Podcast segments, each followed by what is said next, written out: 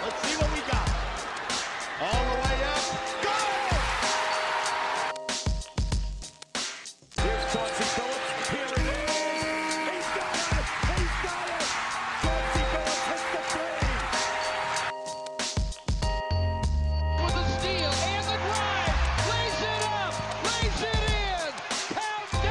in. And a foul. Bonjour à toutes, bonjour à tous et bienvenue dans les chroniques de Motor City. Les chroniques de Motor City, c'est votre podcast dédié à l'histoire et à la culture des trois Pistons. À chaque épisode, nous remontons le temps pour parler des moments et des personnages qui ont compté dans la vie de notre franchise préférée depuis sa création jusqu'à aujourd'hui. Et aujourd'hui, on va pas trop tarder sur l'intro parce qu'on va vraiment parler d'un monstre. Et je vais en profiter pour réparer une erreur parce qu'en fait, attendre eh bien 47 épisodes pour parler de Bob Lanier, eh bien en fait, c'était beaucoup trop. Alors aujourd'hui, on va se réserver un podcast bien sérieux pour rendre hommage à celui qui est la première vraie star des Pistons, le premier joueur de Détroit à véritablement faire partie du gratin de la NBA, on va dire de la NBA moderne, même si vous verrez eh ben, que Bob Lanier n'a pas le palmarès qu'il méritait, notamment parce qu'il a joué dans la Motor City pendant les années 70, les années affreuses pour les Pistons. Je vous en ai parlé à de nombreuses reprises, et notamment dans le dernier podcast, avec la saison 74 de Ray Scott, qui était un petit peu la seule qui sauvait l'honneur dans toute cette décennie, voire même un peu plus, qui était assez catastrophique à Détroit.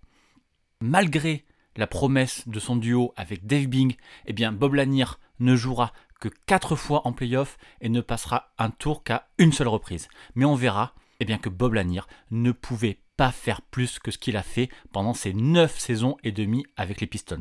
En fait, dans une équipe dysfonctionnelle, dans une franchise instable, eh bien, Bob Lanier a tourné à 22,7 points de moyenne en tout avec les Pistons, et aussi surprenant que ça peut l'être, le chiffre n'est pas si énorme que ça, eh bien, c'est tout simplement sur la durée le meilleur chiffre d'un joueur qui a porté le maillot des Pistons. Le tout dans une NBA, c'est important, où les pivots étaient rois et où la concurrence de Bob Lanier eh bien, s'appelait tout simplement Karim Abdul-Jabbar, Will Chamberlain sur la fin, Wes Unseld ou Bill Walton. Voilà, c'était vraiment pas n'importe qui. Mais Lanier était tellement fort et tellement important pour Détroit qu'il a aussi joué régulièrement blessé, présent sur le terrain alors qu'il aurait dû s'arrêter normalement, mais pour faire face à des joueurs de tel calibre, eh bien on avait besoin de lui. Bref, on parlera de tout ça aujourd'hui en continuant aussi notre plongée dans la NBA des années 70. J'ai plein de choses à vous raconter pour vous faire comprendre le personnage de Bob Lanier sur le terrain, mais aussi en dehors. Vous allez voir, c'est très important. Et même si le cœur de notre podcast sera bien sûr sa carrière à Détroit, comme d'habitude, on débordera un peu avant ben, pour savoir d'où vient Bob Lanier. Et cette fois-ci, on débordera aussi un peu après, puisque même une fois retiré des parquets, eh bien Bob Lanier restera très important à NBA avec un rôle crucial dans ces institutions. Allez, on ne tarde pas plus, la chronique de Motor City numéro 47, ça commence maintenant.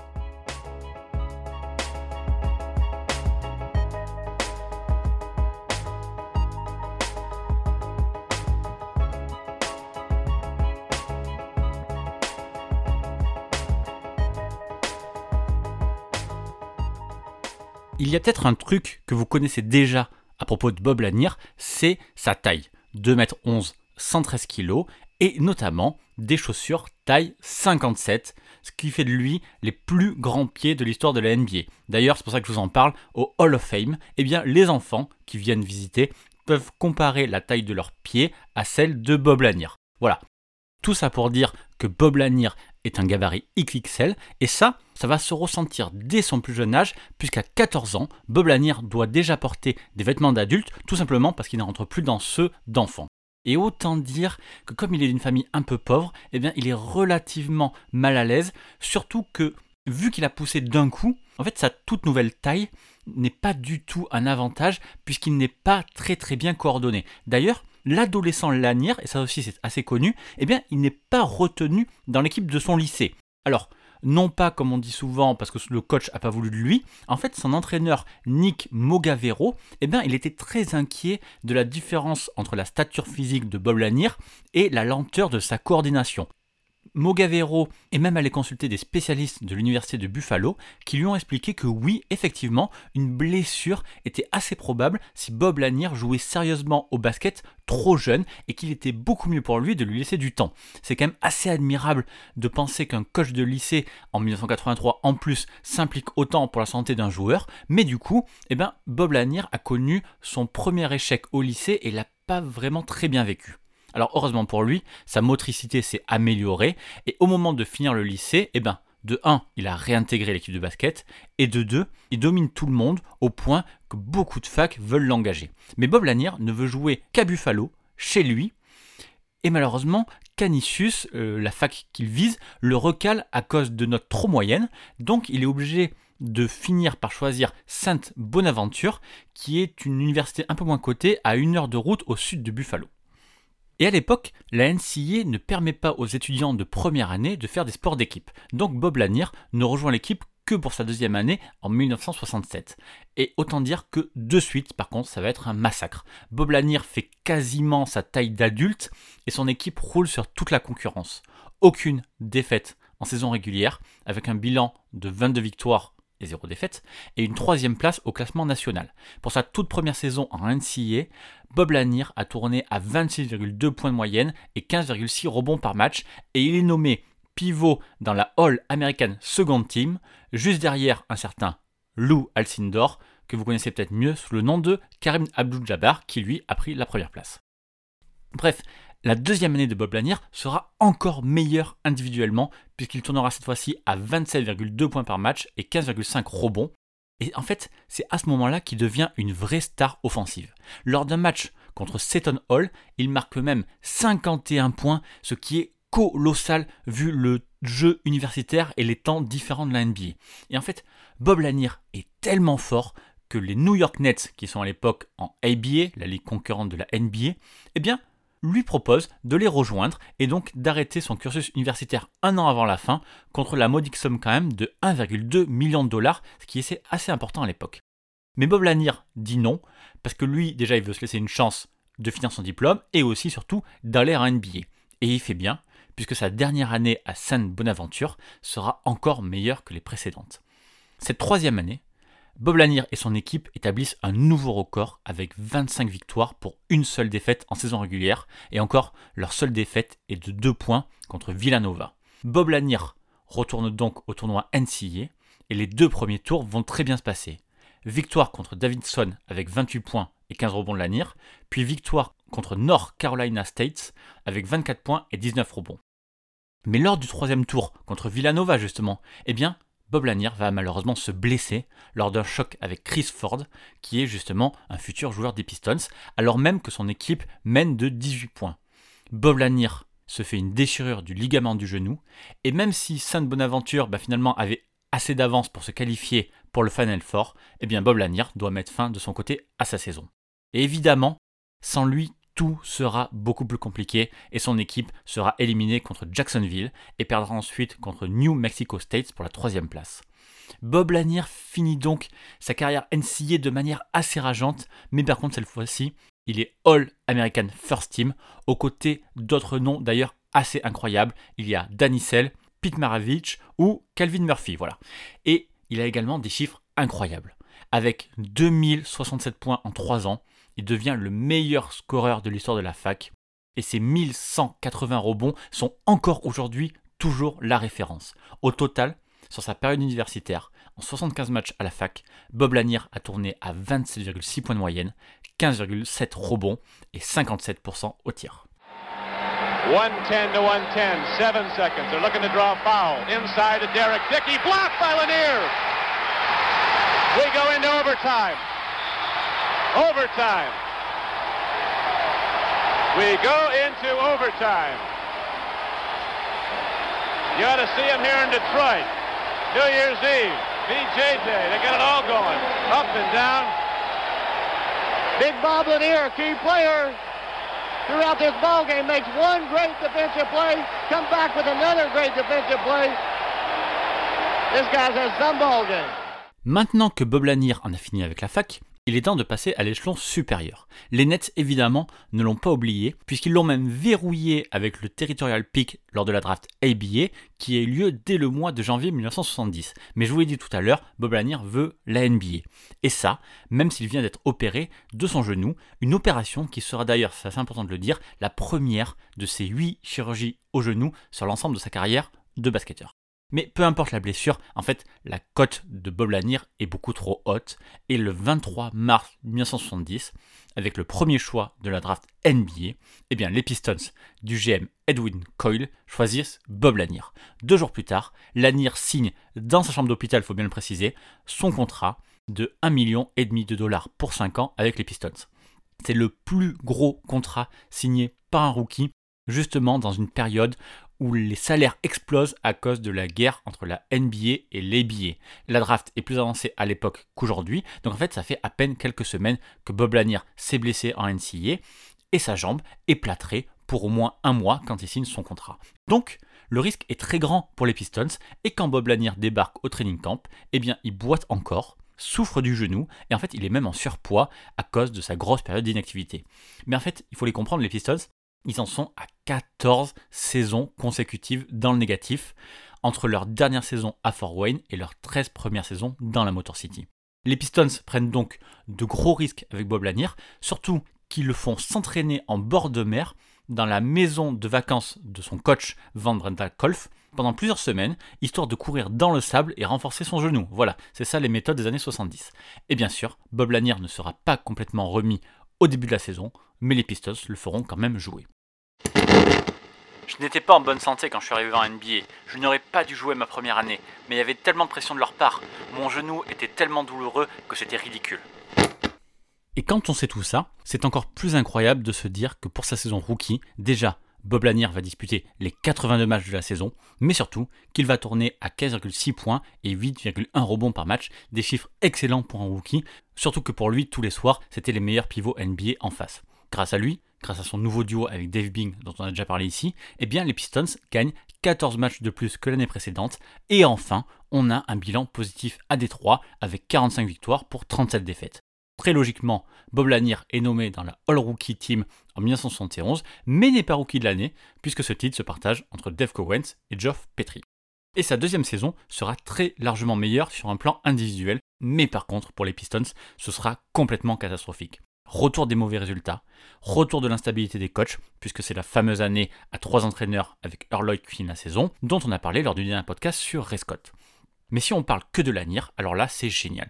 Vu que cette fois-ci son genou est enfin guéri, eh bien Bob Lanier peut jouer libéré et faire véritablement souffrir les défenses. Il passe de 15 points par match à 25,7 et de 8 à 14,2 rebonds, ce qui le place quand même comme le huitième meilleur marqueur de la NBA et le neuvième meilleur rebondeur. Très logiquement, il est nommé All-Star dans l'équipe de l'Ouest, parce que oui, à l'époque, les Pistons sont à l'Ouest. Bref, petit à petit, en fait, dès cette deuxième année, Bob Lanier devient une vraie force dominante en NBA. Le 28 novembre 72, il marque 48 points au Trailblazers, son record en carrière. Bob Lanier devient un monstre sous le panier. Et même s'il joue régulièrement, bah, je l'ai dit, contre Jabbar, Walton Wassenseld, et eh bien en fait, il est complètement capable de tenir ces mecs-là. Son petit hook shot du gauche devient son mouvement signature, mais Bob Lanier est aussi capable de s'écarter pour prendre des shoots en périphérie. Vous ajoutez à ça une très bonne adresse au lancer franc, et en fait, vous avez un peu l'attaquant complet de la NBA des années 70. Et Bob Lanier va aussi beaucoup profiter de l'année record des Pistons avec le nouveau coach Ray Scott. On en a parlé dans la dernière chronique. 52 victoires pour Détroit et un Bob Lanier impeccable, très collectif et impliqué dans tous les secteurs du jeu. Cette année-là, c'est peut-être même le meilleur Bob Lanier qu'on va voir puisqu'il est MVP du All-Star Game alors qu'il sort du banc à l'Ouest. Et il finit la saison sur le podium du MVP en étant troisième derrière Karim Abdul-Jabbar et Bob McAdoo. Cette lutte constante avec Jabbar fait d'ailleurs partie de la légende de Bob Lanier. En fait, on a deux joueurs de la même génération au même poste, mais qui sont très différents dans leur jeu comme dans leur physique. Mais en fait, leurs affrontements seront très souvent des grands moments, et Lanier est probablement un de ceux qui a le plus fait souffrir Abdul Jabbar. Karim a même expliqué un jour qu'en fait, Imaginez-vous, Bob Lanier fumait plusieurs cigarettes à la mi-temps. Eh bien, Karim multipliait les courses lors de la deuxième période pour essayer de les souffler. Et petite anecdote un peu sympa, quand Karim Abdul-Jabbar a joué son propre rôle dans le film Y a-t-il un pilote dans l'avion Eh bien, il a rendu hommage à Bob Lanier en le citant comme l'un de ses adversaires les plus redoutables. I think you're the greatest, but my dad says you don't work hard enough on defense. And he says that lots of times you don't even run down court. And that you don't really try, except during the playoffs. The hell I don't. Listen, kid. I've been hearing that crap ever since I was at UCLA. I'm out there busting my buns every night. Tell your old man to drag Walton and Lanier up and down the court for 48 minutes. Sauf que malheureusement, eh bien, Détroit était probablement, je le répète, la franchise la plus instable de l'époque. Aucune direction sportive, donc dès qu'il y avait un problème ou une mauvaise série, eh bien c'était l'entraîneur qui sautait.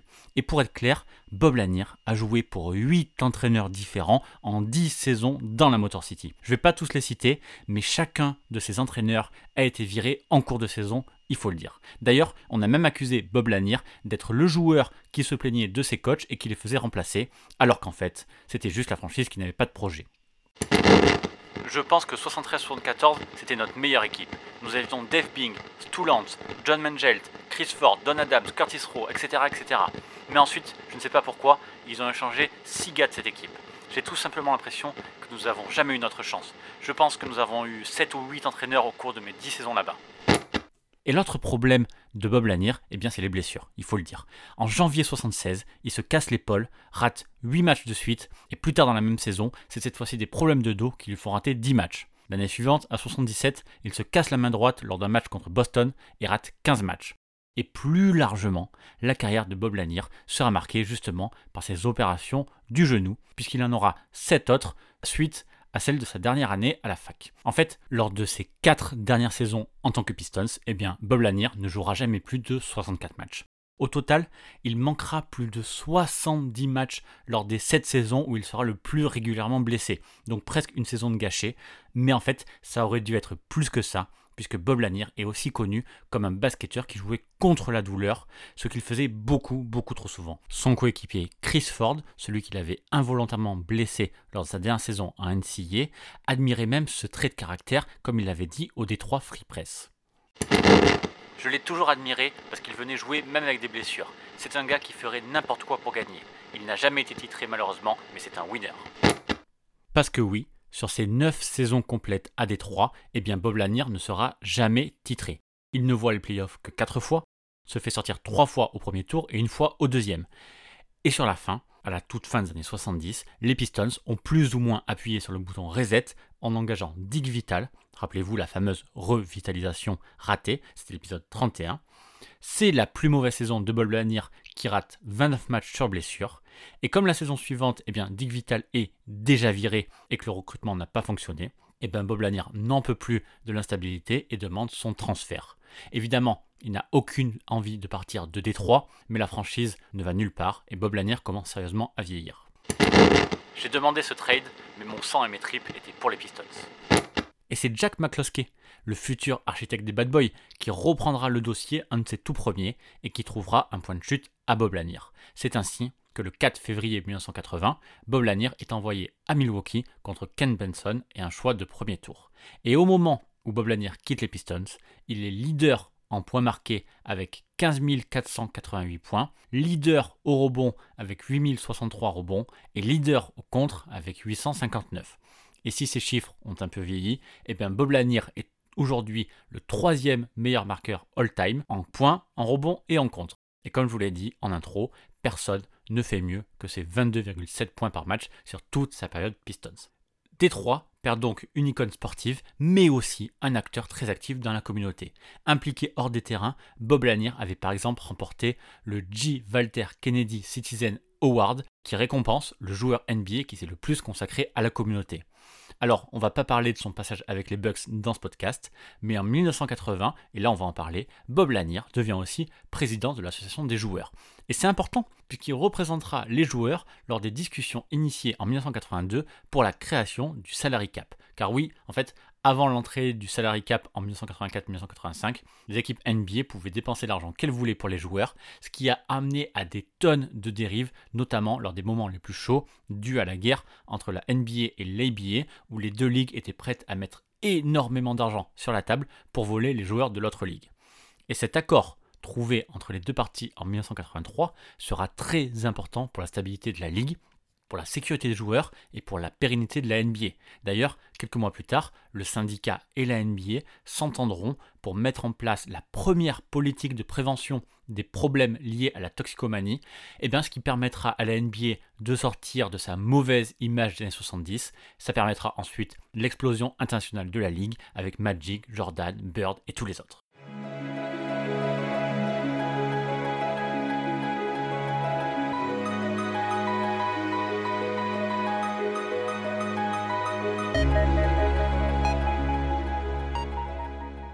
C'est aussi intéressant de parler de l'après-carrière de Bob Lanier.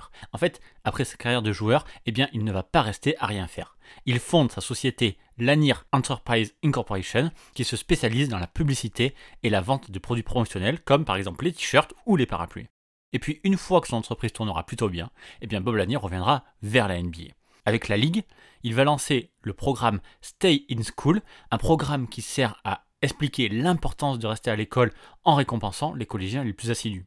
Plus tard, d'autres programmes seront portés par Bob Lanier, comme Read to Achieve ou Teams Up, où Lanier fera le tour des États-Unis pour rencontrer les enfants, leur parler de l'importance de l'éducation et de la lecture. En fait, Bob Lanier fera à l'échelle nationale ce qu'il faisait déjà depuis plusieurs années dans la Motor City.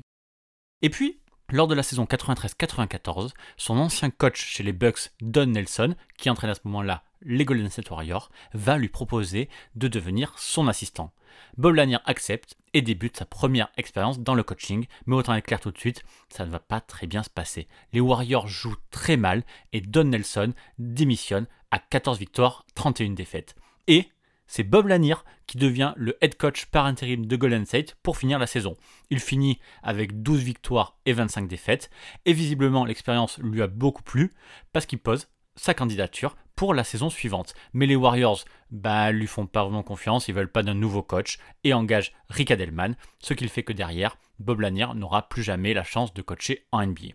Mais en fait, ça sera sans regret, puisque Lanier retournera à son travail d'assistant spécial du commissionneur en NBA. Il continue de représenter les programmes de sensibilisation communautaire de la Ligue, mais travaille aussi sur plusieurs d'autres sujets, dont l'arbitrage. Voilà, maintenant que j'ai raconté tout ça, vous avez une idée plus large du joueur qu'était Bob Lanier, mais la question que je vous pose maintenant, c'est où est-ce qu'on le place dans l'histoire de la NBA En fait, même s'il n'a jamais gagné ce titre tant espéré, Bob Lanier fait quand même l'une des meilleures carrières statistiques d'un big man. Il a quasiment tous les honneurs, avec une intronisation Hall of Fame en 92, son maillot numéro 16 retiré par les Pistons en janvier 93 et une sélection dans les 50 plus grands joueurs de l'histoire de la NBA en 1996. En fait, le seul vrai problème de Bob Lanier, et est-ce que c'est vraiment un problème, c'est qu'il n'a pas de titre.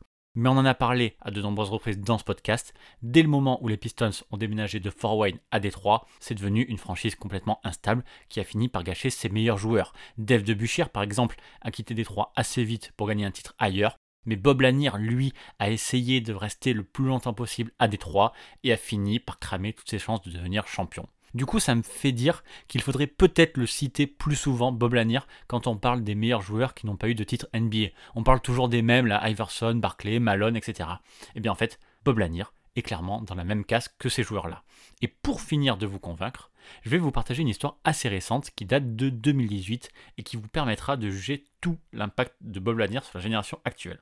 Donc, en mars 2018, Sainte-Bonaventure, l'université de Bob Lanier, gagne le match du premier tour du tournoi NCAA. C'est la première fois qu'il gagne un match dans ce tournoi depuis 1970 et l'épopée des potes de Bob Lanier. En fait, depuis 70, l'université était allée trois autres fois dans le tournoi NCAA, mais avait perdu chaque fois au premier tour. Eh bien, lorsqu'ils ont battu UCLA 65-58, l'entraîneur de Sainte-Bonaventure, Mark Schmid, qui n'avait que 7 ans quand Bob Lanier était à l'université quand même, eh bien, tout simplement, il a décidé de lui dédier la victoire. Quand j'ai obtenu le poste ici il y a 11 ans, nous entendions les histoires de 1970, et tout le monde me disait que si Lanier était en bonne santé, ils auraient battu UCLA. Alors, cette victoire, c'est pour ces gars-là. Voilà, je trouvais que cet hommage, c'était une belle façon de finir notre podcast et de montrer à quel point eh bien, l'influence de Bob Lanier pouvait s'étendre aujourd'hui. Voilà, j'espère que ça vous a plu. Que vous avez appris des choses sur Bob Lanier, ça j'en suis à peu près sûr. Et je peux que vous conseiller d'aller voir ben, sur YouTube ou chez les amis de Basket Rétro, il y a quelques matchs de Bob Lanier et des Pistons de l'époque qui sont visibles et c'est quelque chose qui mérite d'être vu. Voilà, on arrive à la fin de ce podcast. Il ne me reste plus qu'à vous dire, comme d'habitude, que les chroniques de Motor City sont à retrouver partout, sur toutes les bonnes applis de podcast, Apple Podcast, Spotify, Google Podcast, Deezer, Amazon Music, etc. etc. Merci d'avoir écouté jusqu'au bout. Merci pour tous vos partages sur les réseaux. Merci pour le partage que vous faites à vos potes, à votre entourage, etc. On approche doucement de la fin de la saison NBA. Il y aura sûrement une pause en juillet ou en août, le temps de recharger les batteries. Et puis peut-être de prévoir un truc un peu sympa pour l'épisode 50 qui approche. On verra. En attendant, on se retrouve dans 15 jours, ça c'est sûr. Et en attendant le prochain podcast, on peut se retrouver sur Twitter at MotorCityPod. Merci encore pour votre soutien et à très bientôt pour une prochaine chronique. Bye.